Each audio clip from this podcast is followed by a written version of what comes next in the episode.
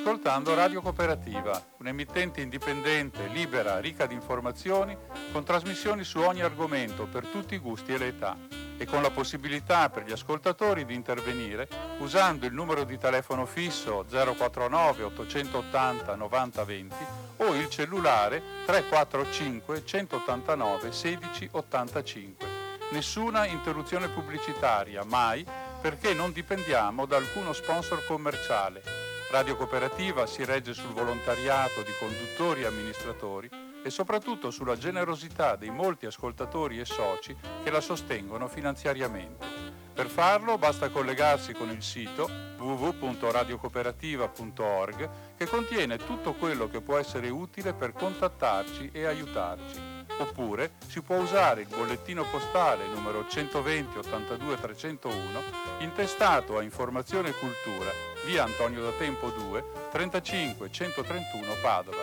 La frequenza principale è 92,7 MHz in modulazione di frequenza. Ti aspettiamo per dirti grazie di cuore e buon ascolto.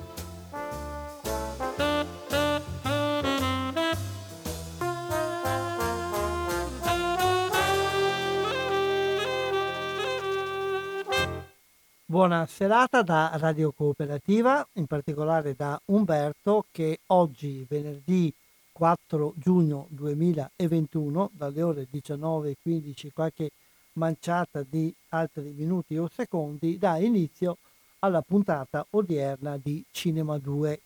Cinema 2 è una rubrica che parla di cinema, parla con la gente del cinema e va in onda ogni due settimane in questa collocazione, cioè al venerdì dalle 19.15 alle 20.45. Se avete commenti, approfondimenti o anche suggerimenti da darci, lo potete fare utilizzando la pagina Facebook di questa trasmissione che si raggiunge all'indirizzo cinema2.coop. Qui potete dire quello che volete, potete anche, se siete a conoscenza di realtà, realizzazioni, avvenimenti che coinvolgono in qualche modo la cultura cinematografica, potete suggerirmeli e io cercherò di mettermi in contatto con i protagonisti per eh, darne notizia in questa trasmissione. Eh, trasmissione che eh, si realizza in un momento in cui ormai la riapertura del cinema è una cosa consolidata, le regole si vanno sempre più diradando, quelle per il cinema rimangono però per ora sempre uguali ed sono in ballo molte iniziative, molte hanno ripreso cose tradizionali che hanno ripreso vita anche parzialmente o completamente in presenza, altre si profilano all'orizzonte come i grandi festival, soprattutto quello di Cannes di cui proprio ieri è venuto fuori l'elenco dei film delle sezioni ufficiali, eh, eh, Festival di Cannes che si svolgerà eh, nella prima metà di luglio, con, naturalmente con spostamento dovuto alla pandemia da quella che è la collocazione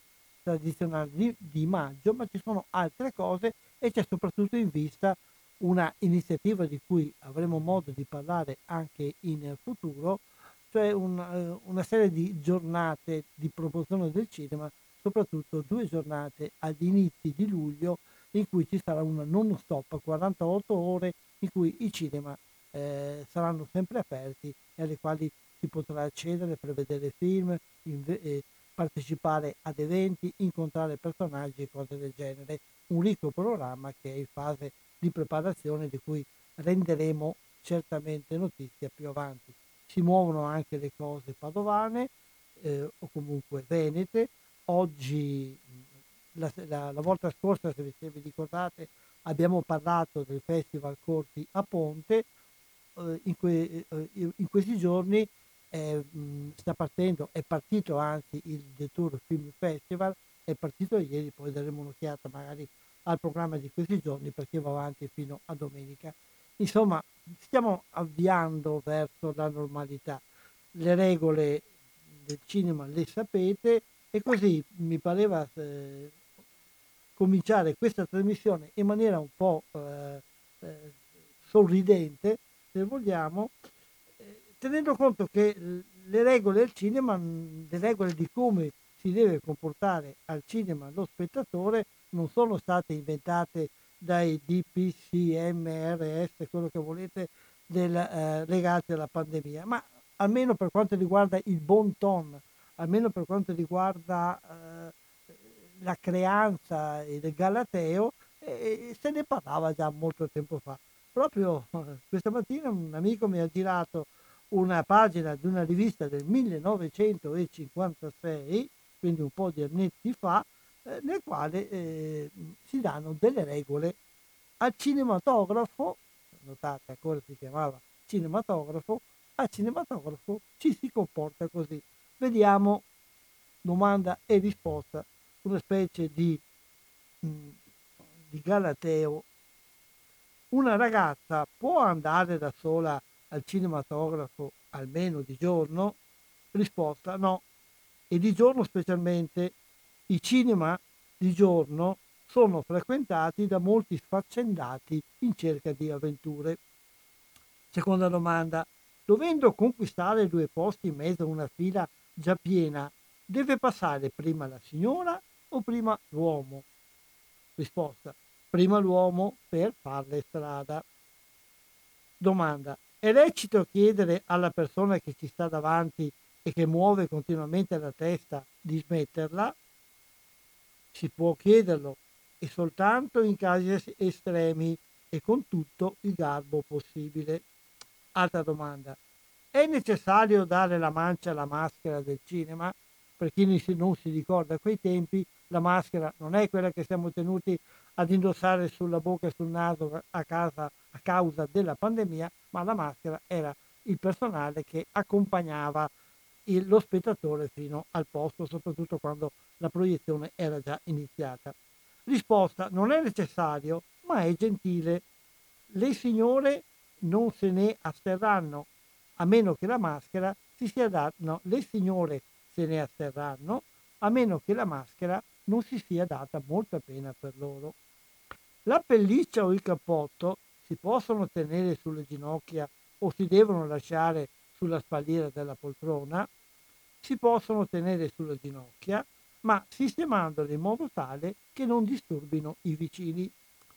Si può chiedere un fiammifero per la sigaretta al proprio vicino sconosciuto, altri tempi quando al cinema si poteva ancora fumare. Si può chiedere un fiammifero? È la domanda. La risposta, l'uomo senz'altro.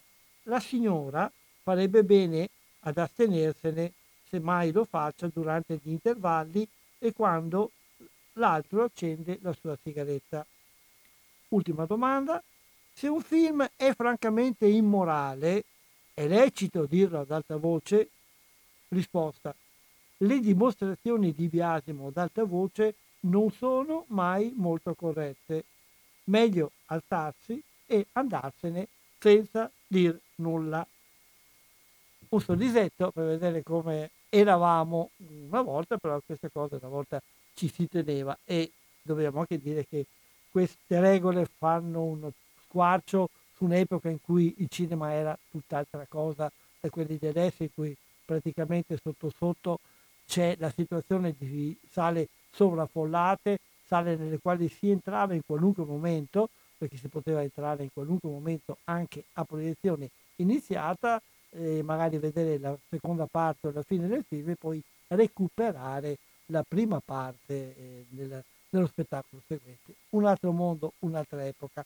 Oggi siamo mm, confrontati a tutt'altro tipo di problematiche ed il cinema, eh, direi che molti gestori av- sarebbero felicissimi di poter eh, risolvere le grane della signora che non trova posto o di quello che chiede il fiammifero. Invece purtroppo le problematiche sono quelle di riempire i posti che tanto sono pochi e, e poi rimangono ancora parzialmente vuoti.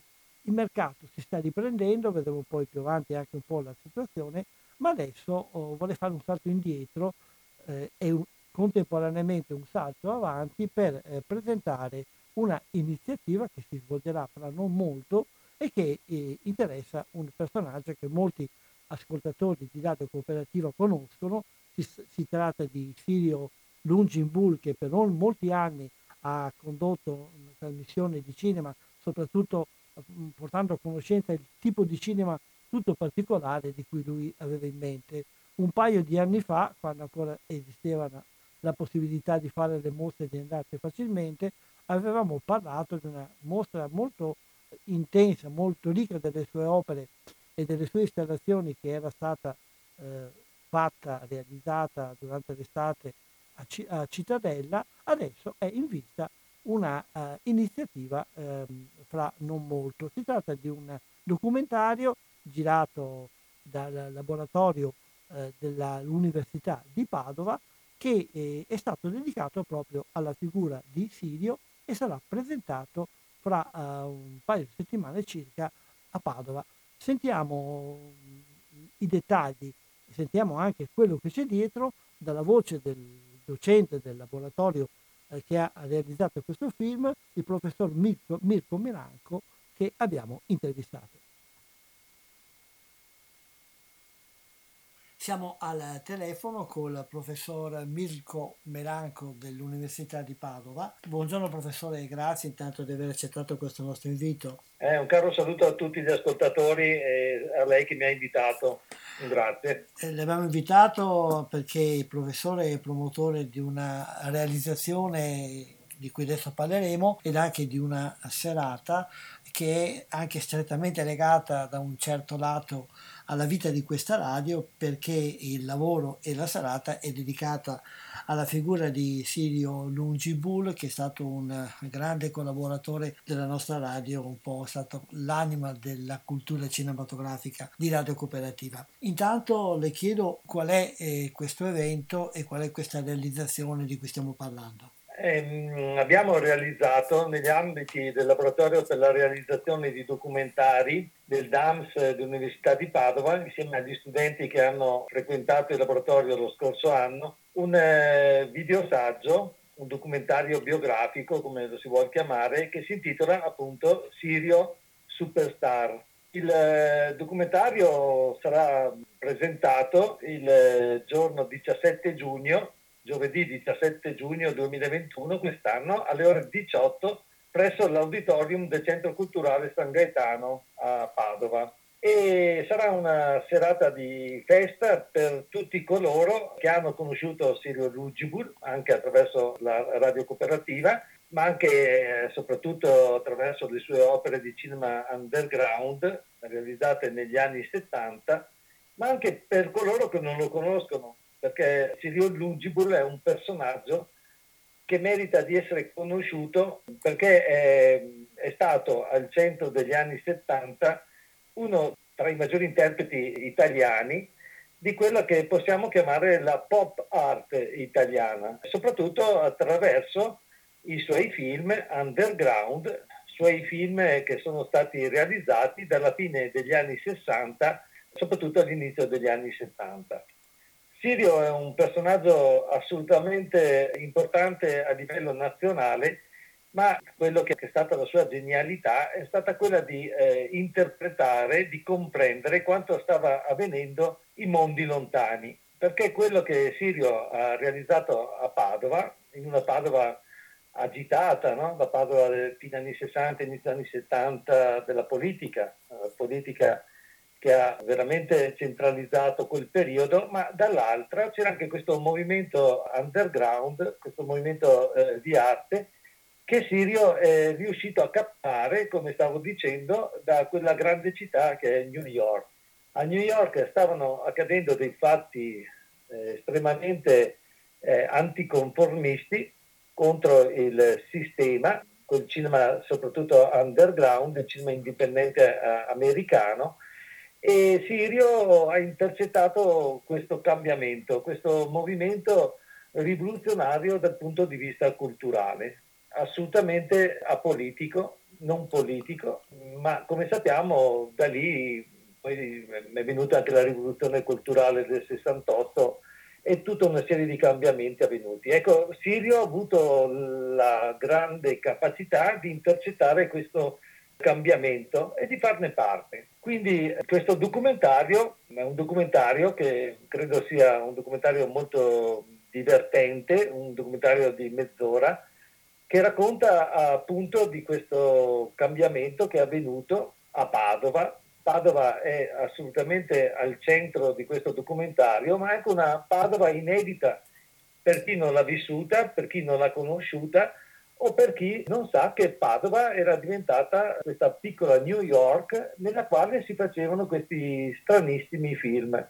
Film che sono dei cortometraggi, dei film girati con eh, la pellicola 8 mm, amatoriali, ma che oggi hanno una grande eh, funzione di riscoperta, perché Sirio in quel periodo ha fatto dei film che erano dei film che non avevano nulla a che fare con quello che veniva prodotto in Italia. Pensiamo ai film di Federico Fellini, ai film di Mario Monicelli, di Michelangelo Antonioni e di tanti altri che hanno fatto il cinema anche d'autore, il cinema di commedia, il cinema di genere, ma tutto quello apparteneva all'industria, apparteneva a un mondo che era un mondo molto diverso da quello che Sirio ha intercettato e i suoi piccoli film sono film anticonformisti, film eh, che raccontano di storie sgrammaticate, molto distanti appunto dal cinema tout court e eh, soprattutto Sirio con questi film ha dato un cambiamento alla cultura di Padova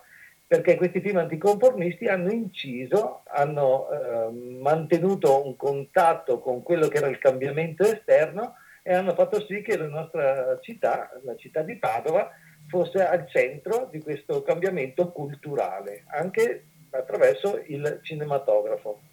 Questo documentario è nato all'interno del corso del laboratorio che lei dirige, quindi è stato fatto dagli studenti. Come sì, mai sì. è venuta l'idea di applicare il laboratorio a questo tema? Ma io eh, sono 30 anni e quella sera vedremo un breve documentario di 20 minuti che racconta 30 anni di storia del laboratorio di videoscrittura che adesso appunto ha cambiato denominazione per motivi burocratici, si chiama Laboratorio per la realizzazione di documentari, ma sono passati oltre, credo, veramente migliaia di persone, di studenti del DAMS, questo dal 1991 ad oggi.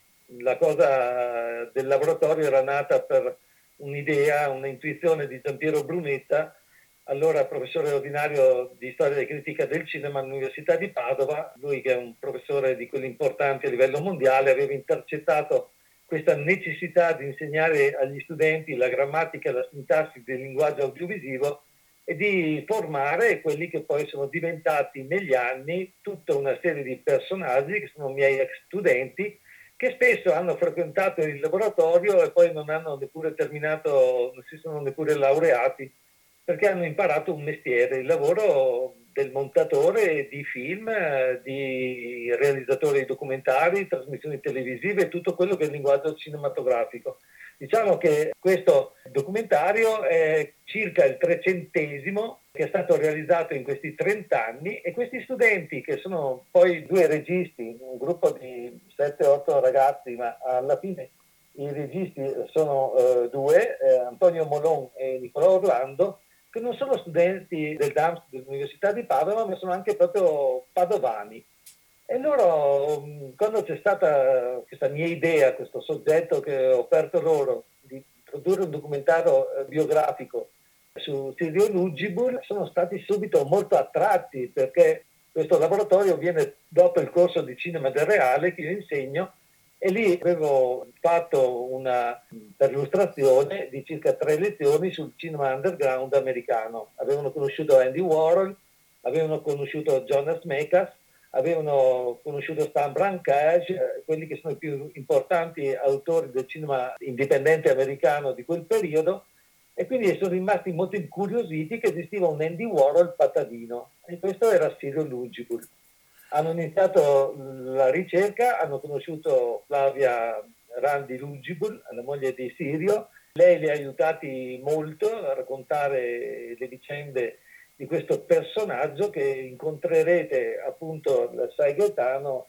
la sera del 17 giugno. Siamo all'auditorium, eh, questa bellissima eh, possibilità di offrire al pubblico in presenza un documentario che racconterà non solo il personaggio Lugibur, ma appunto quella a Padova. E questi ragazzi ventenni sono rimasti colpiti di quello che era avvenuto negli anni 60-70 a Padova. Conoscevano dei problemi politici, conoscevano alcune latitudini, ma non conoscevano questa importante facciata eh, che riguarda l'arte contemporanea e che anche attraverso la mostra che ha tenuto il professor Guido Bartorelli, il mio collega del Dipartimento dei Beni Culturali, una mostra che si è tenuta a Cittadella, molto importante nel 2018 a Palazzo Pretorio dal 15 aprile al 15 luglio, una mostra dedicata a Sirio Lugibo, ma dedicata a Sirio Lugibo a Cittadella, Ecco, questa cosa di due mesi e più di esposizione, anzi da aprile a luglio, sono più di due mesi, ci è passa un po' come una via di fuga di quello che invece noi vogliamo fare a Padova, nella sua città dove Sirio ha lavorato, dove ha prodotto tanta arte, non è solo stato un regista di cinema underground, ma ha fatto veramente tante cose che scopriremo quella sera. E quindi L'attrazione che questi studenti hanno avuto nei confronti di Sirio è stata fatale per realizzare il documentario. Perché questa, come accennava lei adesso, è la prima grande manifestazione che ha luogo a Padova dedicata a Sirio.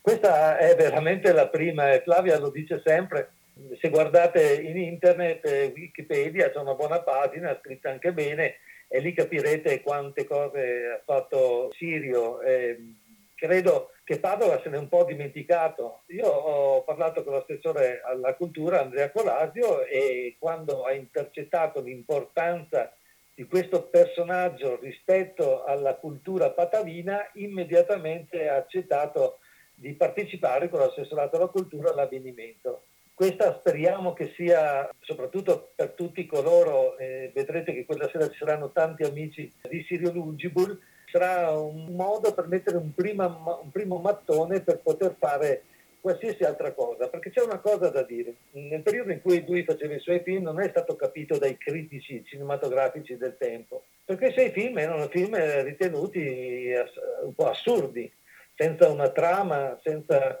un canovaccio che fosse quello costruito su una sceneggiatura. Sirio faceva come Andy Warhol, lasciava i suoi artisti di fare quello che volevano. Certo che organizzava il set, organizzava l'ambiente, creava uno status eh, sul quale poi gli artisti facevano quello che credevano. E quando vedrete Laura Verdi mangiare un cactus eh, capirete che le situazioni sono anche estremamente divertenti, c'è molto erotismo, c'è molto nudo nei suoi film, ma questi film oggi sono diventati molto moderni e molto attuali perché se invece di essere proiettati sullo schermo come avveniva allora, insomma poi uno pagava il biglietto per andare a vedere un film che era un po' incomprensibile, era un po' così, eh, se oggi li montiamo invece eh, in uno schermo digitale, ecco che diventa una video installazione. Secondo me questi film proiettati eh, in un certo modo sugli schermi diventano veramente dei film importanti come sono stati rivalutati quelli di Andy Warhol, perché poi questi artisti sono nel tempo, non sono artisti che hanno agito in quel tempo. Steve Lugibus, come Andy Warhol, è un artista che macina il tempo e secondo me la sua contemporaneità la potremmo dimostrare attraverso la visione di questo documentario. Quindi è un personaggio che ha ancora qualcosa da dire lei accennava prima alla meraviglia dei giovani studenti nell'apprendere che a Padova c'era qualcosa del genere, ma hanno sentito una continuità con il lavoro di Sirio? Qualcuno si inoltra a percorrere quella strada? Ma io credo che gli studenti del DAMS hanno queste capacità artistiche. Sono stati momenti eh, di grande apertura, quelli che sono stati vissuti, non per niente. Io credo che sia stato uno dei momenti più belli eh, della storia dell'umanità vivere come abbiamo avuto la fortuna di vivere, io sono nato nel 59, ma io ho vissuto gli anni 60 e 70, la mia giovinezza, e devo dire che il Sanremo con Lucio Battisti, quelle trasmissioni televisive, ma poi anche quando mi sono avvicinati vent'anni, incontrare interview, la rivista di Andy Warhol, mi ha portato in un mondo che si apriva, ecco, diciamo che è stato un momento magnifico dell'umanità quello, quel tipo di apertura mentale, quel tipo di cambiamento, di rivoluzione culturale è quasi impossibile probabilmente ripeterla nella storia dell'umanità, ma eh, quello che è importante per i miei studenti è di recepire l'importanza di fare arte anche controcorrente, arte che esce da quelle che sono le strade comuni del vedere della piccola borghesia, della media borghesia oppure di un qualcosa che è strutturato su una mentalità corrente. Ecco, Sirio ci ha insegnato che si può fare dell'arte, ma anche una serie di ragionamenti molto importanti, rimanere nel tempo e credo che questo sia il messaggio che sia arrivato a loro. Poi loro hanno fatto un documentario alla serie Lungibur e questo è il meccanismo di trasmissione dei saperi, perché si parlerà di Sirio Lugibur, ma visto da un gruppo di ventenni. E quindi cosa c'è di più contemporaneo che una storia raccontata da un giovane studente del DAMS? Certo, quindi attendiamo di vedere questo. Ricordiamo allora il 17 di giugno alle ore 18, mi pare, vero?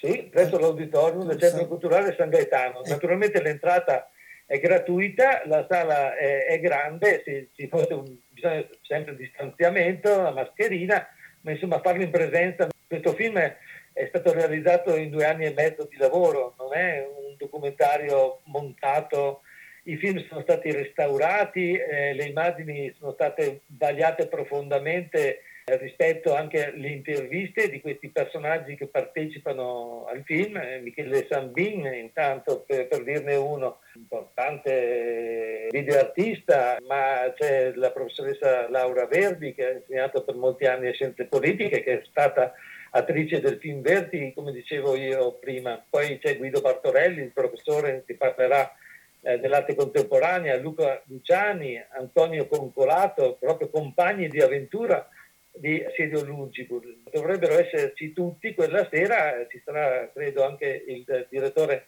del mio dipartimento, il professor Jacopo Bonetto e anche appunto l'assessore alla cultura. E quindi una serata che però vuole essere soprattutto una serata dedicata al dance, dedicata alla videoscrittura e anche ai 30 anni di questo laboratorio che eh, come ultimo prodotto, l'Albero delle Meraviglie, ha realizzato appunto questo film su Sirio Lugibus. Io sono stato due o tre volte a Radio Cooperativa con Sirio che faceva uh, il cronista ed è stato meraviglioso quei sabati mattina stare con lui e parlare di Andy Warhol, parlare di Angelopoulos, parlare di tutti quelli che erano eh, questi eh, registi, Jonas Mekas, che a noi piacevano così tanto, insomma, eh, divulgare queste figure così sensazionali, secondo me Sirio l'ha fatto in modo assolutamente originale e veramente difficilmente ripetibile. E credo che almeno molti dei nostri ascoltatori si ricorderanno quelle trasmissioni, quindi anche per loro sarà un'occasione non solamente di andare a cose di anni fa, ma anche di, eh, di vedere con gli occhi quello che hanno ascoltato con le orecchie. E grazie professore, allora ricordiamo l'appuntamento per il 17 di giugno, grazie di questa chiacchierata e anche del lavoro che ha fatto, ci vedremo allora a San Gaetano e ci sentiremo in futuro per altre cose. Grazie e buonasera. Grazie a lei, a Radio Cooperativa e a tutti gli ascoltatori.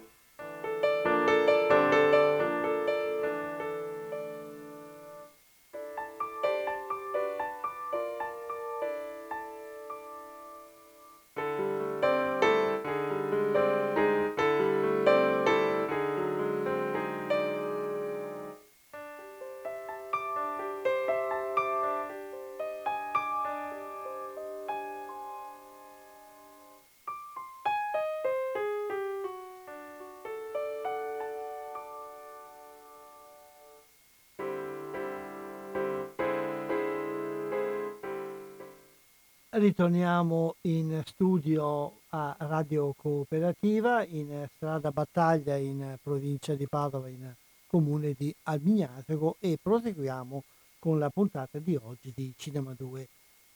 Vi accennavo prima che ci sono molte cose che si stanno riprendendo, iniziative di vario genere. Abbiamo sentito questa interessante iniziativa del professor Melanco che ci coinvolge in qualche modo perché è dedicata a un nostro collaboratore scomparso qualche anno fa e adesso vediamo anche delle altre cose che ci sono nel territorio. Eh, il Cineforum Verdi di Breganze si segnala da un po' di tempo per le sue iniziative eh, molto, di molto peso, diciamo, e che hanno un pregio particolare quello di essere realizzate in collaborazione con gli istituti superiori della zona. E al termine della pandemia eh, il Cineforum ha eh, timidamente ripreso la sua attività proponendo due serate con la proiezione di film eh, di grande valore nazionale ed internazionale alla presenza del regista. Ce ne parla eh, la responsabile del Cineforum Verdi di Breganze che è la signora Giovanna Passani.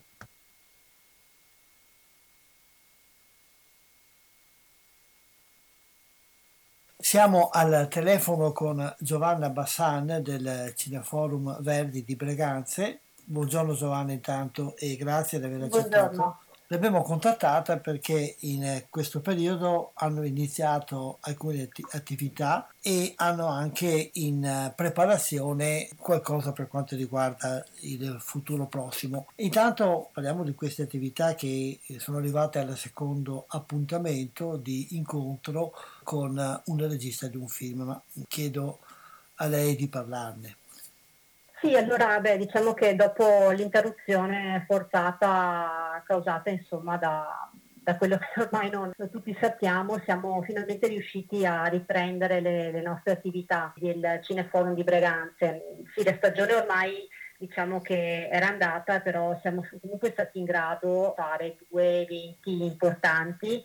Uno si è tenuto mh, il 22 maggio, il prossimo sarà questo sabato 5 giugno e in queste due occasioni abbiamo avuto in programma la proiezione di due film. Allora, di questo sabato, di sabato 5, sarà Miss Max, la pellicola di Susanna Michiarelli che è stata presentata a Venezia nella scorsa mostra del cinema ed è un evento che ci riempie di orgoglio come è stato anche quello, quello di maggio perché oltre alla proiezione del film sarà presente in sala la regista Susanna Micherelli che come è solito nella nostra tradizione degli eventi ci accompagnerà un po' la, la discussione a seguito della, della, visione del film facendoci scoprire un po' di più la, il suo lavoro e le sfumature di, di questo film che è un film assolutamente con una visione internazionale perché appunto è una produzione internazionale ma ci riempie di orgoglio anche perché la regista è italiana, insomma, per cui è un po' il cinema italiano che ora i confini e va insomma, verso l'internazionale. È un evento che gestiamo come quello della, di maggio. A maggio abbiamo proiettato il film, giusto per la cronaca, il film di Francesco Bruni, Cosa sarà? Sono due eventi che facciamo in collaborazione con il progetto CHAC Studenti, il progetto organizzato dalle scuole superiori della, del comprensorio di, di Piene che ha come capofila l'ITIS Chilesotti. Quindi con il supporto degli studenti abbiamo organizzato queste due serate e quando dico che abbiamo organizzato insieme con loro perché gli studenti sono parte integrante poi della discussione. Anche la scorsa volta hanno tenuto banco con le loro domande intervistando Francesco Bruni la volta scorsa, questa volta sarà appunto Susanna Michiarelli. È bello ripartire, è bello ripartire con eventi come questi perché sicuramente quello che, che vediamo insomma, è la voglia delle persone di tornare al cinema quello è l'obiettivo che ci eravamo dati, al di là delle, delle difficoltà e di, degli impedimenti che sono stati necessari per, uh, per via della situazione sanitaria, però il nostro obiettivo era ripartire appena possibile, quindi non abbiamo ripreso la rassegna perché la nostra rassegna era, è piuttosto lunga, 25 film, quest'anno siamo, siamo riusciti a farne solo, solo 4 però ci tenevamo insomma a dare un segnale che noi Cineforum di Breganze ci crede e diciamo che siamo contenti di, di riuscire insomma a riaprire le sale, la, le porte della nostra sala con due eventi insomma, di, di, di, un certo, di, un certo, livello, ecco, se mi permette. Mi, mi donode un po' di questa, di questa, cosa perché è un lavoro su cui tutto il gruppo direttivo crede, crede molto. Sì, certo, anche perché due film di una grande importanza e anche due registi importanti, riuscire a portarli da voi penso sia stato un ottimo risultato, oltre che immagino anche un lavoro non indifferente. Sì, c'è il, il team, soprattutto Sergio Dalmaso, che è il direttore artistico della Breganze Film Festival, che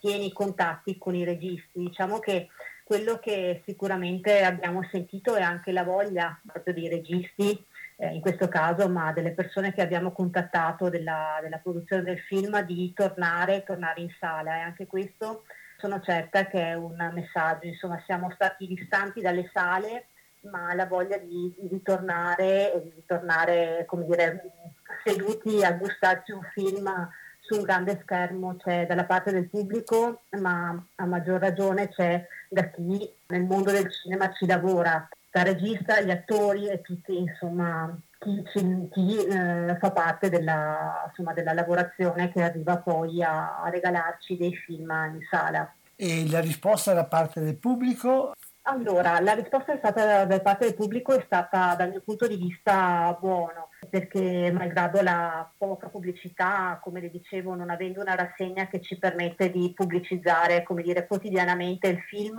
siamo riusciti ad avere una sala per metà piena, per, per metà della metà dire il vero, perché adesso le sale hanno ancora necessità di tenere i distanziamenti, però erano presenti 130 persone, quindi una risposta ottima che va, se volete, di pari passo un po' a quello che sta succedendo, um, ovvero le persone tornano al cinema perché hanno la voglia di tornare al cinema, ma eh, ovviamente con calma e col desiderio di esserci, ma sappiamo che è un percorso un po', un po lungo da, da riprendere quello di, di, tornare a fidelizzare le persone per riportarle, farle uscire dalla propria casa e riportarle al cinema. 120 persone comunque è un bel successo, eh, perché appunto un po' il periodo comincia a essere caldo, comunque ci siamo anche un po' disabituati alla, all'uscire di casa la sera per fare qualcosa, quindi per me credo che, anzi sono proprio convinta che è stato un successo ed è sicuramente anche questo un ponte importante per tutte le prossime iniziative che, che faremo noi, ma che comunque dimostra anche una, una, certa sensibilità rispetto alla cultura e soprattutto alla cultura cinematografica. E a proposito di nuove iniziative, cosa avete in cantiere? Allora, noi abbiamo, stiamo ragionando su due cose, una sicurezza che è quella della, di riprendere la rassegna con la prossima stagione del Cineforum Giverdi che inizierà a ottobre anche quest'anno, a prescindere, insomma, incrociamo tutti le dita che la situazione vada sempre più migliorando come lo sta facendo, ripartiremo con la nostra stagione a ottobre, stanno, stiamo già ragionando su alcuni titoli, ma non li svelo perché li sveleremo un po' più avanti, certo. ma prima di questo momento un'altra iniziativa che è in cantiere è di riuscire a fare qualche proiezione estiva, quindi all'aperto quest'estate ci permetterebbe di recuperare qualche film che purtroppo non siamo riusciti a proiettare quest'autunno, ma è sicuramente un bel ponte per uh, la nostra rassegna che partirà a, appunto a ottobre. Iniziative estive le portiamo avanti tutti gli anni, quest'anno, quest'anno cerchiamo di, di, riuscire a realizzarle in maniera magari che possa come dire, raggiungere un po' più persone, non solo quelle locali della, di Breganza del paese dove il nostro cineforum ha, ha sede. Quindi ecco, incrociamo le dita che anche questa iniziativa possa essere portata a termine e che la risposta sia altrettanto buona e mi pare che da parte vostra la volontà e l'entusiasmo ci sia. Vi auguro allora buon lavoro, che tutto quanto vada bene, che un po' alla volta... Mille, grazie, noi viviamo questa, questa, la nostra associazione proprio con, con grande entusiasmo, che è quello che speriamo sempre di trasmettere, ma è un entusiasmo non solo verso le iniziative che facciamo, ma per l'obiettivo che hanno queste iniziative, ovvero far uscire le persone da casa e portarle al cinema per godere della, di bei film e soprattutto per aumentare un po' la cultura cinematografica che sicuramente è una parte della, della cultura. Se mi permette io vorrei dire, invitare tutti alla proiezione di sabato 5 giugno al Cineforum al Cinema Giverdi di Breganze, la proiezione sarà alle ore 7 il film è Miss Max di Susanna Nicchiarelli e per chi vorrà venire ci sarà l'occasione di conoscere e sentire proprio Susanna Nicchiarelli. Mi associo all'invito e ringrazio di questa chiacchierata, ci risentiremo in futuro per le novità che volentieri, in futuro... Volentieri, è sempre un piacere chiacchierare con voi. Ecco, grazie e di sentirci. Allora. Grazie mille, buona serata. Buona Arrivederci, serata. buongiorno.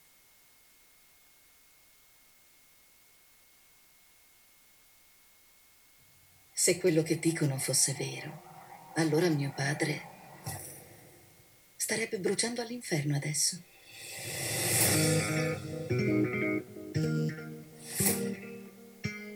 Si è meritato il riposo. Ora tocca a me vivere. Eleanor Marx. Ci sono leggende su di lei che resiste a un lungo interrogatorio della polizia. I bambini non devono lavorare. Perché non le dite che ci serve lo stipendio dei figli? Come i lavoratori sono vittime della tirannia degli inoperosi, le donne sono vittime della tirannia degli uomini. Devo lavorare.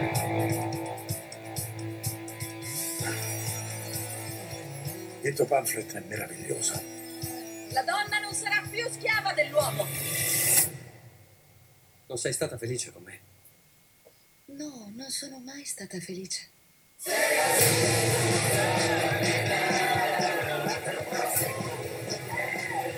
Il futuro è dalla nostra parte.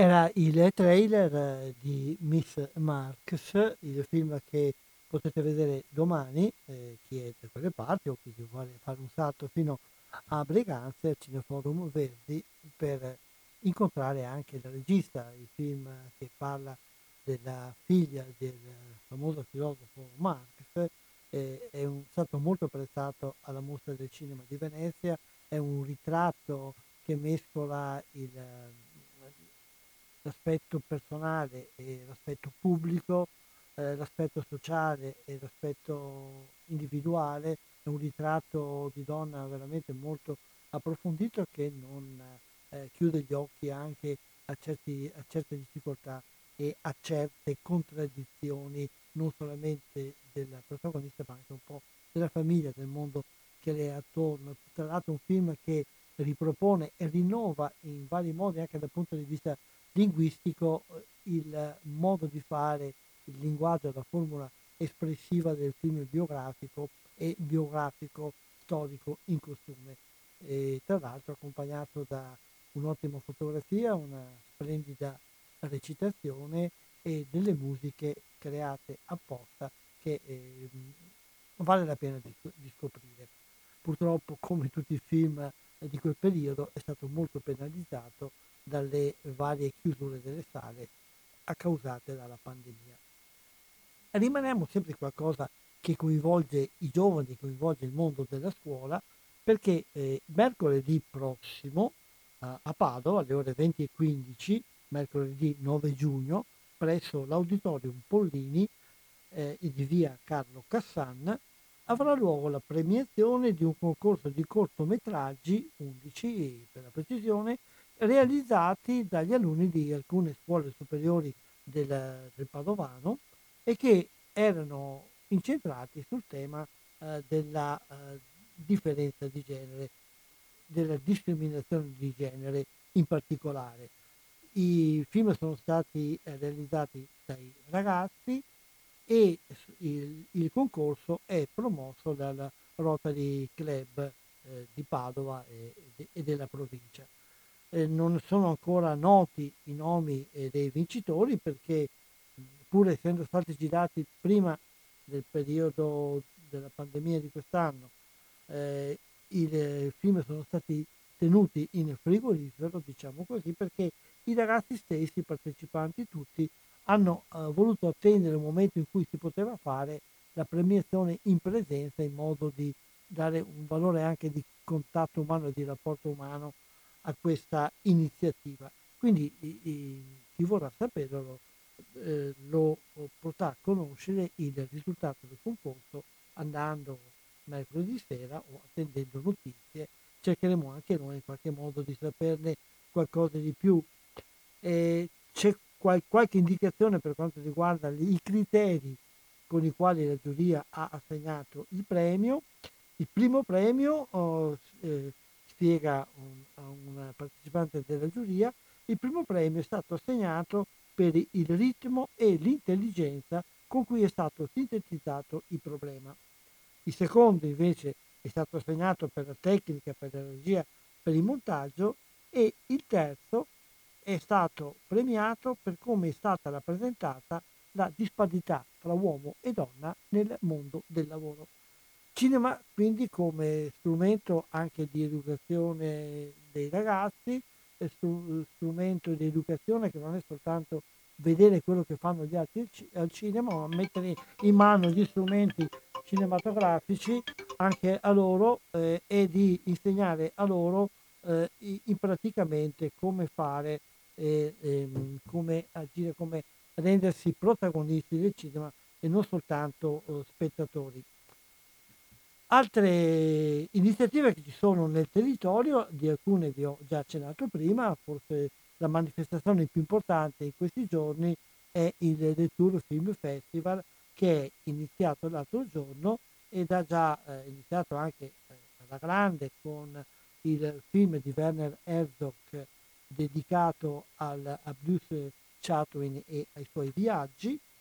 E mm, eh, domani, beh, questa sera ormai il programma è già cominciato, quindi vi parlo del programma di domani, dove eh, sarà in concorso il eh, film eh, Sea Watch dedicato alla figura di Carola Arachete, poi eh, questo alle ore 15.30, mentre alle 18.30 Take Me Somewhere Nice, un film olandese che racconta del viaggio di una ragazza che cerca di tornare in Bosnia, quindi un viaggio on the road un po' particolare nel paese balcanico e alle 20 Liliana, la storia di una ragazza che vuole andare dagli Stati Uniti alla Russia a piedi.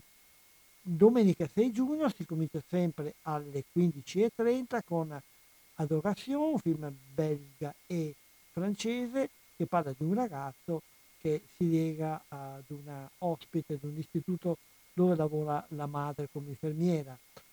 Home World è il titolo invece che sarà proiettato alle 17.30, la storia di un padre in Ucraina che porta, eh, riporta a casa la salma del figlio che era andato nella guerra del Donbass eh, a cui lui non voleva che partecipasse.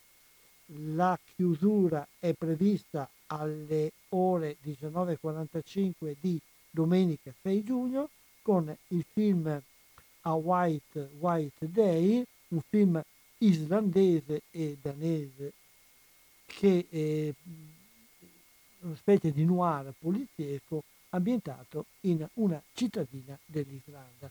Questo è il programma del, del Tour Film Festival che è in corso in questi, in questi giorni ed è in fondo il programma che era stato messo in piedi l'anno scorso e che poi non si era potuto realizzare perché era scoppiata la pandemia.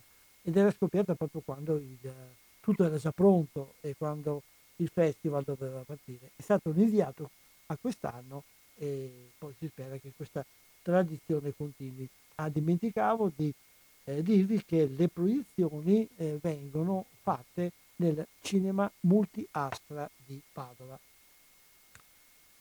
Si è concluso, ne abbiamo anche già parlato con la responsabile nelle scorse trasmissioni, il Festival Corti a Ponte e nella pagina Facebook e nel sito del festival potete trovare, se siete interessati, i nomi dei vincitori.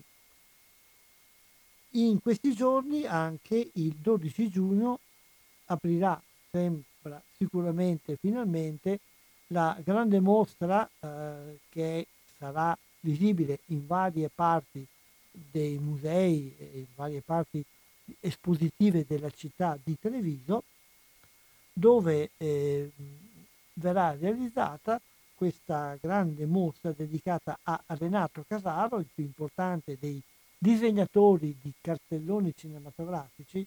Eh, un paio di mesi fa, se vi ricordate, lo abbiamo intervistato perché sembrava che la mostra dovesse partire in quei giorni, lì invece poi è subentrato di nuovo una serie di restrizioni. Adesso la notizia è che la mostra aprirà finalmente il 12 giugno e sarà un'occasione per gli appassionati di disegno, di pittura e di cinema di vedere delle opere veramente molto stimolanti e di ripassare con quelle anche una gran parte della storia del cinema italiano e non solo perché Renato Casaro ha disegnato i cartelloni di film eh, di grande successo italiano ma anche internazionale, un titolo che mi viene in mente anche perché il cartellone ce l'abbiamo tutti fisso nella mente, c'era una volta in America di Sergio Leone. Altre cose, mm, così eh, qui vicino a noi mm, non mi pare che ce ne siano, eh, parlavo prima invece delle iniziative che eh, sono messe in piedi in questi giorni per ehm, dare uno slancio alla ripresa del cinema. L'iniziativa principale è l'iniziativa che in qualche modo eh, aveva cominci- cominciato nelle piattaforme durante la pandemia, eh, hashtag solo al cinema, ed è eh, un progetto che è stato presentato dei giorni scorsi in una nuova uh, versione che coinvolge le sale. Eh, e eh, il momento culminante di questo sarà eh, il momento nel quale il, per eh, il 2 e il 3 di luglio eh, le sale cinematografiche aderenti faranno una serie di proiezioni non stop di eventi che non saranno soltanto proiezioni di film ma anche collegamenti e soprattutto presenza, la possibilità di incontrare in presenza registi, attori e questo ehm, una realtà che riguarda non film vecchi ma eh, film attuali e di grande importanza, di grande, come si dice, appeal o se volete richiamo spettacolare e culturale. E stiamo un po' sul, sul, eh, sul siamo un po' pronti, scusate, a capire qual è il programma, tenete d'occhio, soprattutto man mano che ci si avvicina alla data, tenete d'occhio social, tenete d'occhio le, le fonti di informazione, anche perché ci saranno varie possibilità di accesso, eh, biglietti eh, agevolati, ci sarà la possibilità anche di fare un abbonamento a tutte le manifestazioni, quindi passare con un unico biglietto abbonamento da una sala all'altra e quindi sarà una cosa un po' nuova, un po' interessante all'insegna di eh, ridiamo una spinta al cinema eh, che sta partendo eh, lo scopo principale è appunto quello di eh, rinfocolare, di riavvicinare lo spettatore al cinema, farlo sentire a casa propria. Il tema eh, del rapporto fra il cinema visto in sala e il cinema visto a casa o nella televisione o attraverso il, l'iPad o addirittura il telefonino, eh, cinema eh, veicolato non dalla tradizionale proiezione ma dalle piattaforme eh, streaming, il rapporto fra queste due realtà è un rapporto di cui si discute molto, che è sempre complicato. Questo rapporto è anzi, e ancora prima, eh, l'avvento delle piattaforme, l'avvento di specifici prodotti pensati per le piattaforme come le serie televisive, eh, sono delle realtà che hanno portato una novità non indifferente nella vita del cinema in generale ed anche in quella del cinema italiano. Per questo, nella nuova edizione del suo libretto introduttivo dedicato al cinema italiano, il professor Antonio Costa ha anche riservato il capitolo finale proprio a riflettere su questa nuova realtà dello streaming, delle piattaforme e del rapporto con le sale.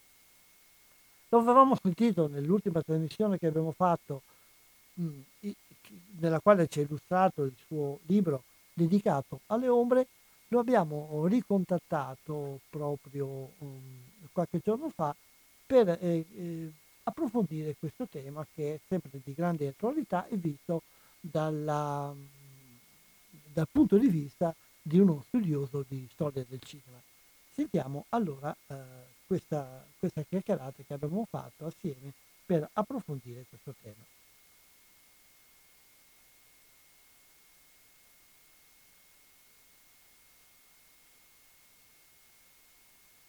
Siamo al telefono col professor Antonio Costa, Buongiorno professore intanto e grazie eh, di aver accettato. Eh, se vi ricordate abbiamo parlato con lui l'ultima puntata riguardo alla sua ultima pubblicazione che parla dell'importanza dell'ombra nel cinema. Questa volta parliamo d'altro perché preparando quella puntata era venuto fuori un argomento interessante che tra l'altro chiude un'altra pubblicazione che è uscita non molto tempo fa ed è Il cinema italiano che è l'edizione aggiornata di un'opera scritta qualche anno fa e ci aveva incuriosito proprio parlando del capitolo finale di questa storia che è intitolato L'epoca delle piattaforme e del Covid. Lasciamo da stare per ora il Covid e lei parlava all'inizio di questo capitolo di un'esperienza che è stata fatta l'anno scorso alla Mostra del Cinema di Venezia, nella quale l'apertura ufficiale con il film Lacci è stata proiettata contemporaneamente nella sala della Mostra del Cinema e contemporaneamente anche in un pool di altre sale sparse per la penisola che avevano accettato di proiettarlo attraverso la piattaforma attraverso l'etere. Perché l'ha colpita questa iniziativa? Eh, sì, e non solo eh, di proiettare lo stesso film, ma anche di trasmettere in, attraverso una piattaforma streaming, un collegamento, tutta la cerimonia. Quindi eravamo di fronte a un utilizzo delle nuove tecnologie per creare una, una sorta di circuito mediatico che mi è sembrato offrire degli spunti per uh, discutere di quello che è lo stato del cinema dopo quello che è capitato negli ultimi mesi. Provo a spiegarmi meglio. Quando l'editore Mulino, eh, che è editore di questa collana che si chiama Farsi un'idea, mi ha chiesto di fare l'aggiornamento del mio libro sul cinema italiano che era uscito nel 13, mi sono posti dei problemi perché quello che era capitato diciamo, nell'ultimo anno e mezzo aveva modificato completamente il quadro del cinema.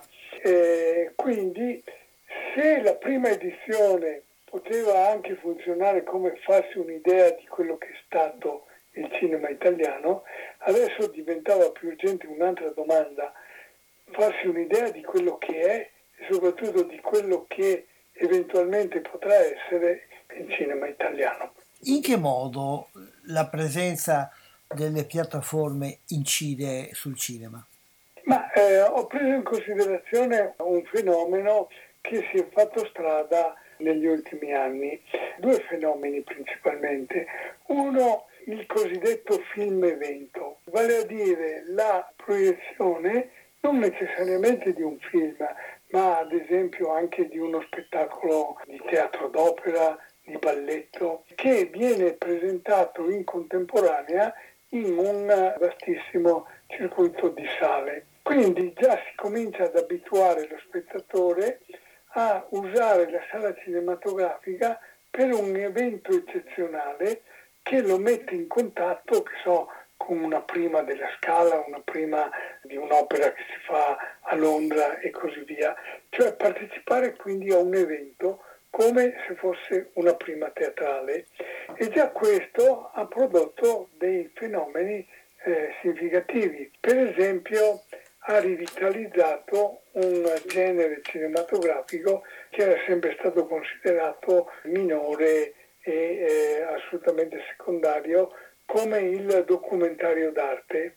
Ecco, avendo l'idea di proiettare attraverso una piattaforma streaming in 100 sale cinematografiche di tutto il paese, per esempio l'inaugurazione di una mostra su Caravaggio, Tintoretto o così via, ecco che creava, ecco la parola eh, magica che si usa nella sociologia della comunicazione, una convergenza tra un mezzo come ad esempio la trasmissione di un segnale ad alta definizione, insomma, come avviene nelle piattaforme streaming, e invece un fenomeno così unico, se vuole anche così elitario, come è appunto la prima della scala o di una eh, mostra d'arte. Ecco che già questo crea una nuova situazione mm, piuttosto interessante.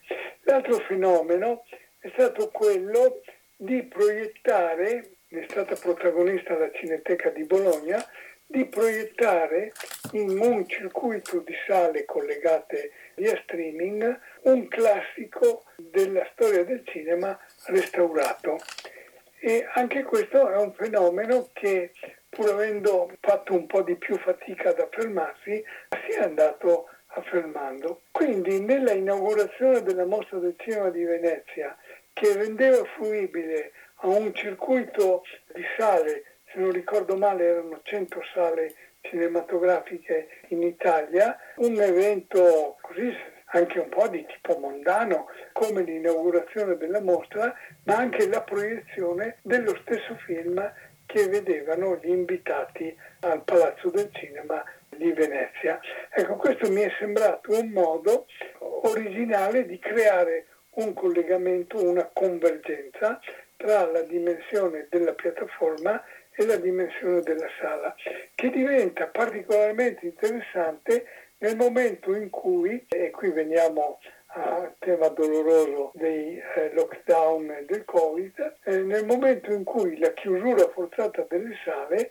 aveva prodotto degli effetti catastrofici per l'andamento del mercato cinematografico.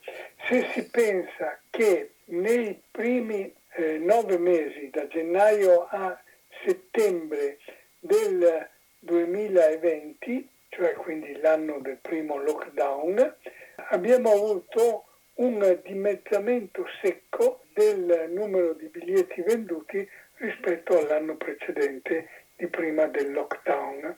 Ecco quindi che diventava urgente la domanda ci sarà un futuro per il cinema, un futuro che sia diverso da quello della consumo di film privato attraverso il proprio apparecchio televisivo e eh, le piattaforme streaming, quelle che utilizzano appunto i circuiti televisivi. Quindi, secondo quello che ho capito, si tratta di iniziative le quali mettono assieme eh, da una parte la possibilità di vedere in contemporanea un film e l'altra anche di tenere viva la specificità della sala che è il vedere qualcosa non solitariamente davanti alla propria tv ma di vederlo insieme con altri. Esattamente, esattamente questo, perché è vero che attraverso adesso tutte le piattaforme streaming che un medio spettatore televisivo ha a disposizione Netflix, Sky, Play e così via, la possibilità di vedere film attraverso il mezzo televisivo si è centuplicata. Però è anche vero che i film visti in questo modo diventano un fenomeno che è diverso da quello del cinema come lo abbiamo conosciuto durante il primo secolo della sua esistenza perché una fruizione individuale solitaria del cinema condanna il cinema alla deriva della irrilevanza, perché appunto non essendoci questo fenomeno della fruizione comune, eh, sì, diventa eh, singolarmente interessante, ma diventa anche un'altra cosa rispetto a quello che il cinema è stato. E di fatti mi pare che questa cosa, dopo l'esempio della mostra del cinema di Venezia, eh, sia stata recepita anche da altri. E sono stati molti, per esempio, i festival che sono stati costretti a fare tutta la loro attività attraverso l'online, però tutti questi festival, noi parlavamo la settimana scorsa con la responsabile del festival Corti a Ponte, hanno attivato anche assieme alla possibilità di vedere le opere in concorso, hanno anche attivato delle attività di interazione online in qualche modo. Quindi questa idea di vedere assieme, di dare un'offerta di visione ma mettere assieme anche la partecipazione del pubblico in qualche modo, mi pare si stia avanzando. Eh, certamente noi abbiamo assistito nell'ultimo anno e mezzo a una trasformazione radicale dei processi di comunicazione. Pensiamo a quello che è capitato con eh, la didattica a distanza nel mondo universitario ed è opinione ormai diffusa che dopo queste esperienze eh, l'insegnamento non sarà più come si faceva una volta. Certo, la lezione in presenza eh, rimane un momento fondamentale.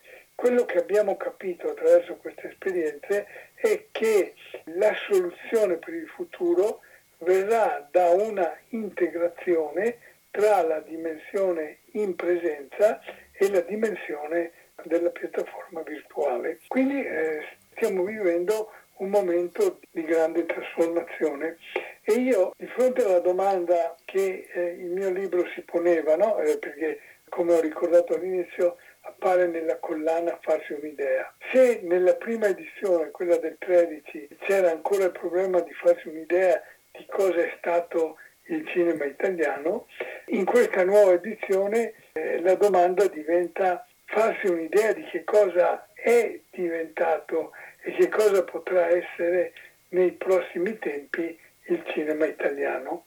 Nel modello della serata inaugurale della Mostra del Cinema di Venezia io ho visto una via di uscita originale per congiungere queste due dimensioni.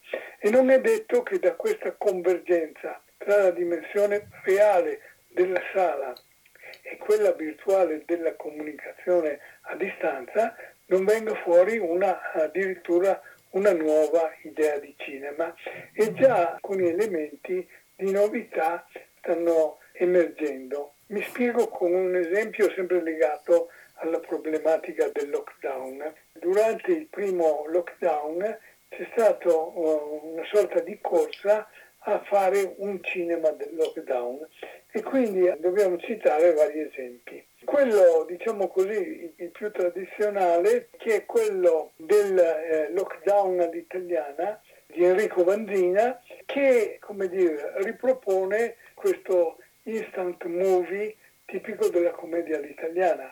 È capitato il lockdown, ci facciamo sopra una commedia. E questo eh, non cambia niente, a parte che ha um, suscitato critiche da più parti per il fatto che si sia fatto uh, una commedia su una tragedia come quella del lockdown. Però c'è stato anche un altro fenomeno, si è cominciato a sperimentare dei piccoli film, film fuori norma, film, film fatti con una tecnologia eh, estremamente ridotta al minimo, per realizzare quella dimensione che era il grande sogno, realizzato solo in minima parte, della Nouvelle Vague francese degli anni 60, quello della camera stilo, quello di usare il cinema come se fosse una penna stilografica per scrivere il proprio diario e abbiamo avuto vari fenomeni. Io nel libro, rispetto a quelli che avevo a disposizione quando ho chiuso il libro, ne cito due. Quello del nostro concittadino Andrea Segre, che si chiama Molecole, che è un bel esempio di cinema diaristico. Cioè eh, Segre si è trovato a Venezia con l'idea di girare un documentario sull'acqua alta dell'anno precedente e si è trovato bloccato dal lockdown e quindi cosa ha fatto? Ha usato la sua telecamera per documentare la vita quotidiana a Venezia completamente desertificata dal lockdown e questo è un esempio che a me sembra significativo. Un altro esempio significativo sono quei piccoli film raccolti da Gabriele Salvatores in cui ha invitato tutti coloro che avevano girato filmini di questo tipo con le loro telecamere di farglieli pervenire e ha messo in piedi un interessante film di montaggio che dimostra come possa appunto essere interessante questa insperata rivitalizzazione del cinema fuori norma, del cinema a bassa tecnologia e così via. Un'altra cosa che mi ha colpito nella realtà delle piattaforme è il fatto che si sta diffondendo un tipo di prodotto audiovisivo che è un po' diverso dal film, cioè la serie televisiva, che vive soprattutto nelle piattaforme che secondo me è un nuovo modo anche di produrre, oltre che creare un nuovo linguaggio, ed anche, almeno vedo quello che capita in America, si crea tutta una serie di fan che intervengono fra di loro attraverso i social e a volte anche influiscono sullo sviluppo del seguito della trama. Interrompiamo un attimo questa chiacchierata prima di passare a questo nuovo argomento, lo interrompiamo con il trailer del film Lacci che ha inaugurato la mostra del cinema di Venezia dell'anno scorso in quella forma cui, da cui prende le mosse l'analisi del professor Costa con cui stiamo parlando.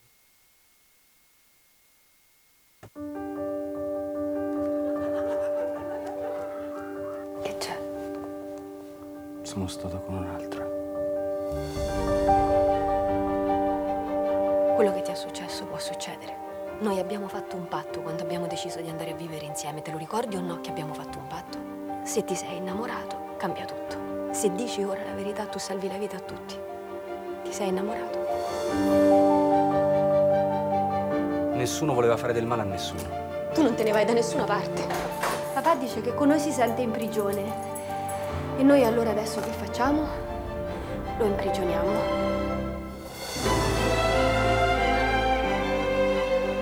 Ma tu perché stai con me?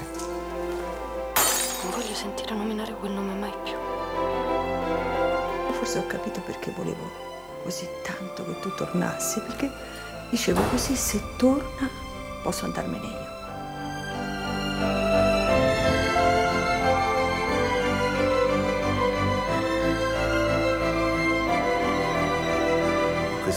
Sono cose che tu non sai. Tu hai un'unica soluzione. Tu, io, Sandro e Anna.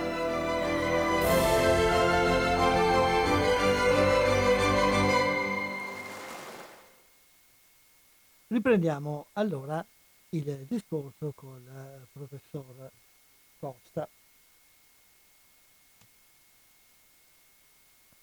Senza dubbio, questo è l'altro grande tema che riguarda appunto l'attuale stato del cinema.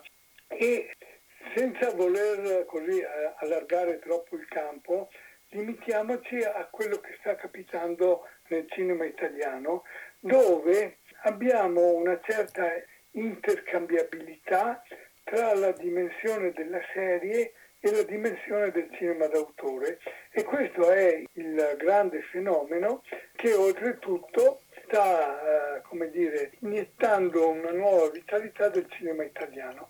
Prendiamo ad esempio il cinema d'autore, no? negli ultimi 10-15 anni abbiamo avuto l'affermazione di autori di livello internazionale come Garrone eh, o come Sorrentino. Però noi vediamo per esempio nel caso di Sorrentino che la convivenza di eh, quello che nel mio libro chiamo il super colosso d'autore, eh, quindi di un cinema d'autore di grande prestigio internazionale, pensiamo non so alla grande bellezza di Sorrentino del 2013 oppure di eh, Youth, la giovinezza del 2015, accanto a questo noi vediamo sempre Sorrentino protagonista di serie che anche queste vengono chiamate d'autore come The Young Pop o The New Pop, che sono uno dei fenomeni più vistosi,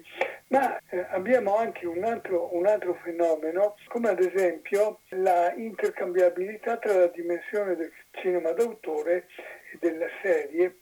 Pensiamo ad esempio a Romanzo Criminale, il film firmato da Michele Placido, il quale però poi costituisce un po' l'episodio pilota, il pilot, come dicono gli addetti ai lavori, di romanzo criminale, la serie, che viene diretta da Stefano Sollima e che dà luogo, non, non mi ricordo più a quante stagioni, eh, dopo Gomorra, il film di Garrone, noi abbiamo Gomorra, la serie, che ha quattro stagioni, con episodi diretti da Francesca Comencini, Claudio Cupellini o Stefano Sollima, dalla quale poi, come una sorta di eh, nuovo prodotto, viene fuori un curioso film come L'Immortale, che viene diretto da Marco D'Amore, che è uno degli interpreti di Gomorra la serie e che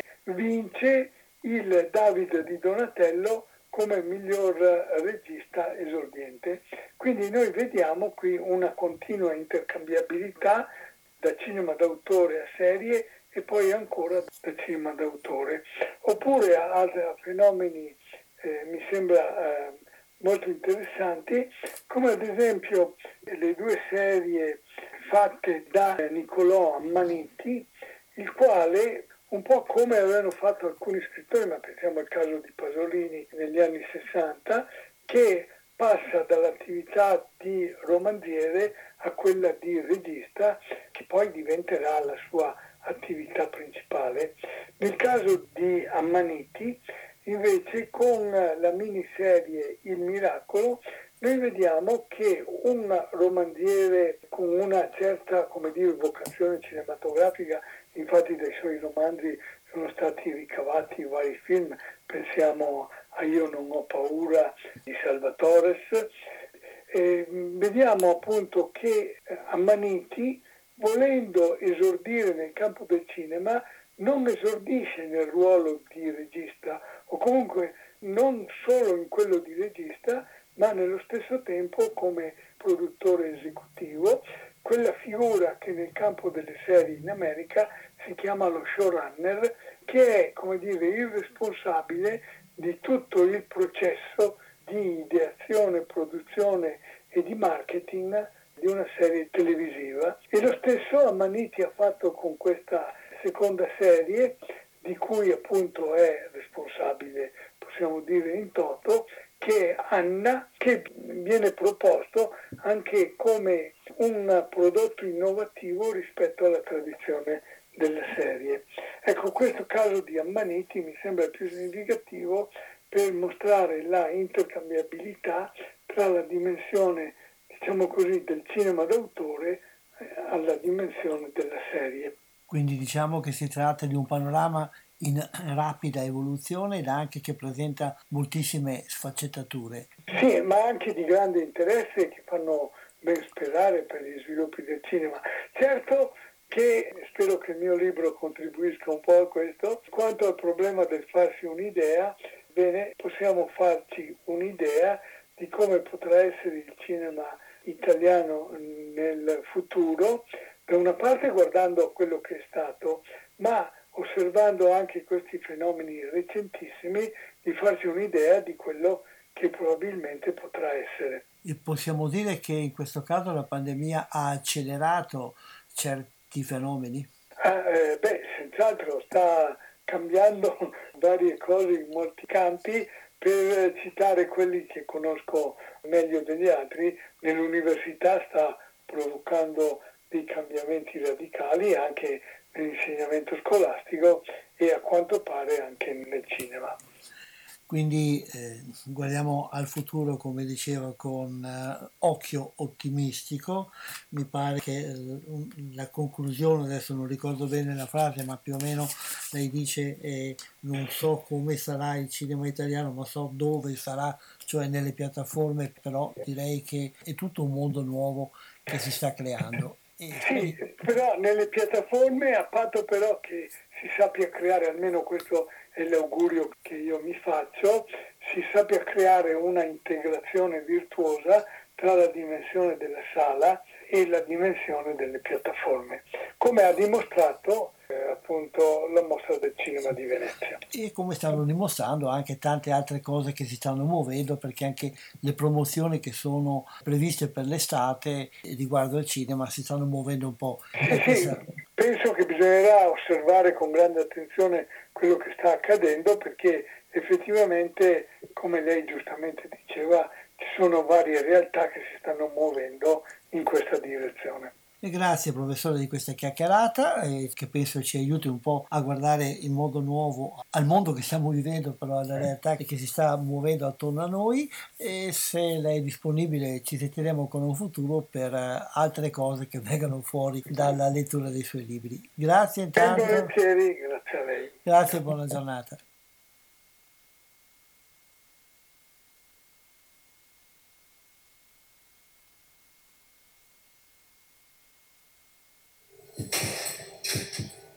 Chi ti ha dato quella statua?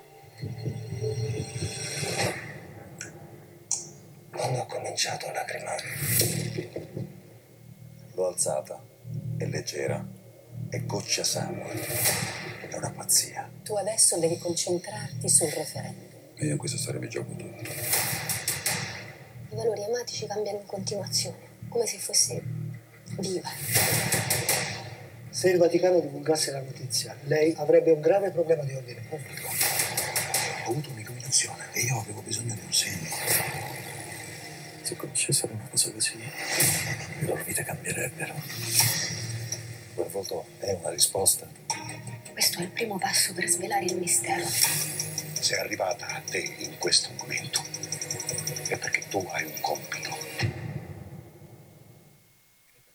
Questo era il trailer della serie Il Miracolo di cui ci ha parlato prima il professor Costa parlando delle serie nella parte finale della sua intervista. Diamo un'occhiata a quello che si muove nel mondo del cinema, riprendono, dicevo, le manifestazioni e la più vicina manifestazione italiana che è in partenza è quella del, dei Nasti d'Argento e in questi giorni sono uscite le cinquine, cioè eh, i gruppi di cinque film che saranno candidati ai vari premi.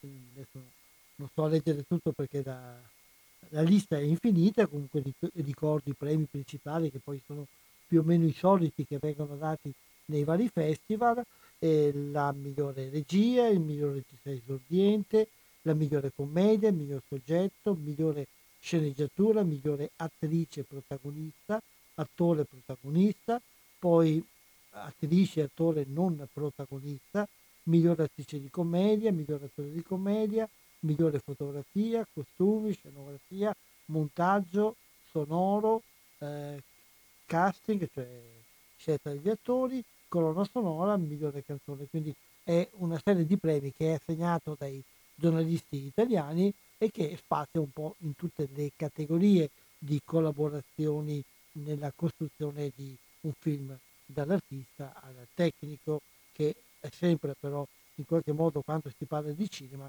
qualcosa che influisce e che determina anche la qualità artistica del prodotto. I, i nastri d'argento saranno assegnati eh, quest'anno al, presso il Maxi Museo di Arte Moderna di Roma il 22 giugno, mentre quest'anno una novità, eh, però non sono ancora uscite le cinquine, verranno, verranno presentate più avanti, e una novità è quella che quest'anno verranno premiate anche le serie, ma la premiazione delle, delle serie viene rimandata, rimandata a settembre, come capitava una volta ai ragazzi, rimandata a settembre e a Napoli per motivi eh, derivati dalla pandemia. È vicino ormai alla realizzazione anche il Festival di Cannes, edizione 2021. Il Festival di Cannes ha saltato l'anno scorso l'edizione 2019, quella di quest'anno è stata spostata da maggio al 6-17 di luglio con tutta una serie di precauzioni per quanto riguarda la pandemia. Proprio l'altro giorno è uscita anche la lista dei film in concorso, eh, non sto a leggerla, ne parleremo più avanti, eh, si parla molto, è molto atteso il film di Leo Carax eh, che eh, aprirà a Net un musical che sembra fatto in modo tutto particolare. Per l'Italia si erano fatte molte voti, si erano eh, fatte molte ipotesi di partecipazione, eh, però nelle sezioni ufficiali, concorso per il concorso e Un certain regard, l'unico film in concorso è eh, l'ultimo film di eh, Nanni Moletti eh, che sarà appunto presentato in concorso. Tre piani, eh, il, Festival di Cannes ha sempre avuto una grande eh, passione, una grande ammirazione per Nanni Moletti che è stato anche giurato oltre che pluripremiato al festival. Eh, un po' gli altri italiani però che erano in voce di poter arrivare al concorso o a una eh, sezione ufficiale in qualche modo so, non sono stati accontentati. Diciamo che il Festival di Cannes non guarda mai con molto buon occhio il cinema italiano se non per alcuni suoi eh, preferiti. Per il resto non è certo Cannes che, eh, che dà un po' una spinta al cinema italiano. Eh, sentiremo, vedremo, seguiremo per quello che è possibile il festival, quest'anno non è possibile andarci, però cercheremo di tener conto della, uh, di quello che ci daranno le fonti di informazione. Anche la mostra del cinema di Venezia è in fase di preparazione, eh, si svolgerà eh, questa l'1-11 settembre, che sua collocazione, inizio settembre, la sua collocazione naturale. Ci sono alcuni eh, preannunci, eh, quello più, di cui già certamente avete sentito parlare è l'assegnazione del Leone d'Oro alla carriera a Roberto Benigni e eh, il fatto che nasce una nuova eh, sezione. Mh, l'anno scorso c'era la sezione Sconfini che dava un po' di eh, che navigava in un tipo di cinema un po' mh, diciamo a, parallelo al cinema presentato nelle altre sezioni della mostra, questa volta Orizzonti Extra ehm, si configura, dice la presentazione, come un'estensione della sezione competitiva rivolta alle nuove tendenze del cinema eh, mondiale. Questa è la novità che vengono da Venezia. Invece una novità che mi ero dimenticato di dirvi prima è che per i nastri d'argento è stato pensato in maniera del tutto occasionale eh, eh, di assegnare un nastro di platino a Sofia Loren, che già a, a suo tempo, 25 anni fa, aveva ricevuto il nastro d'oro alla carriera e eh, ricevendolo aveva fatto la battuta adesso non potrò che ricevere un nastro di platino e allora questa idea è piaciuta e in uh, fase del tutto eccezionale una cosa che dicono gli organizzatori non si ripeterà più, eh, viene istituito ad persona, possiamo dire, questo nastro d'argento che sarà assegnato a Sofia Loren. Vediamo un po' altre cose, altre informazioni che possiamo dare in questi pochi minuti che abbiamo ancora a disposizione. Direi un saluto, un omaggio e un buon compleanno a Clint Eastwood che eh, compie in questi giorni 91 anni, abbiamo parlato l'anno scorso abbondantemente di lui al compimento del novantesimo anno, ma festeggiamo idealmente con lui anche questo compleanno che certamente è stato ed è ancora un grande personaggio, la sua presenza nella storia del cinema mondiale è certamente una presenza dalla quale non si può, oh, non ci si può esimere. Eh, uscirà eh, il primo luglio il film, eh, l'ultimo film del regista padovano Claudio Cupellini, La terra dei figli, si intitola, ed è tratto da un famoso graphic novel, oppure eh, comunque come volete chiamarlo, un famoso eh, prodotto di fumetti di uno dei, dei più importanti fumettisti italiani eh, GP, cioè Gian Alfonso Pacinotti. Il film eh, racconta una storia in un futuro eh, più o meno prossimo, in un futuro però che viene dopo una grave catastrofe. Eh, Claudio Copedini, regista padovano, eh, si è fatto gli ossi ultimamente dirigendo diverse, eh, diverse parti, diverse puntate di Gomorra o di altre, di altre serie. L'ultimo suo film di alcuni anni fa era Alaska. Vedremo questo attesissimo film, è uno dei film più attesi eh, di, eh, di questa stagione.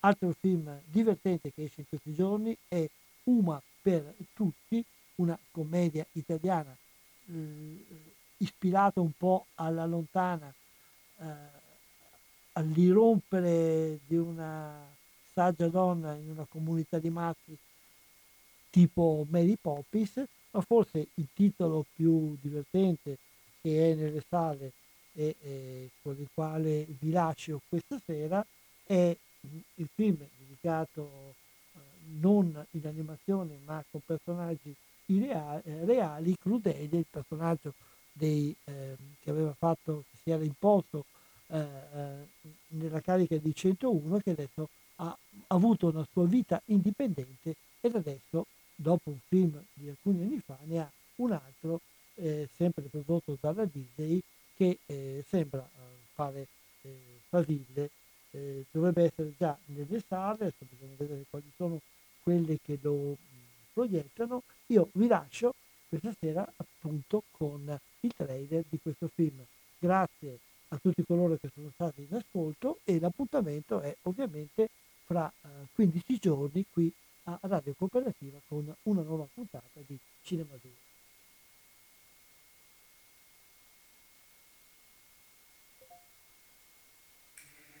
Lascia che ti dia un consiglio. Non puoi avere a cuore nessun altro.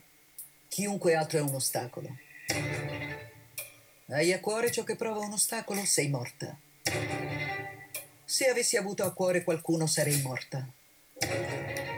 Tu hai il talento, ma hai l'istinto omicida, questo è il dilemma.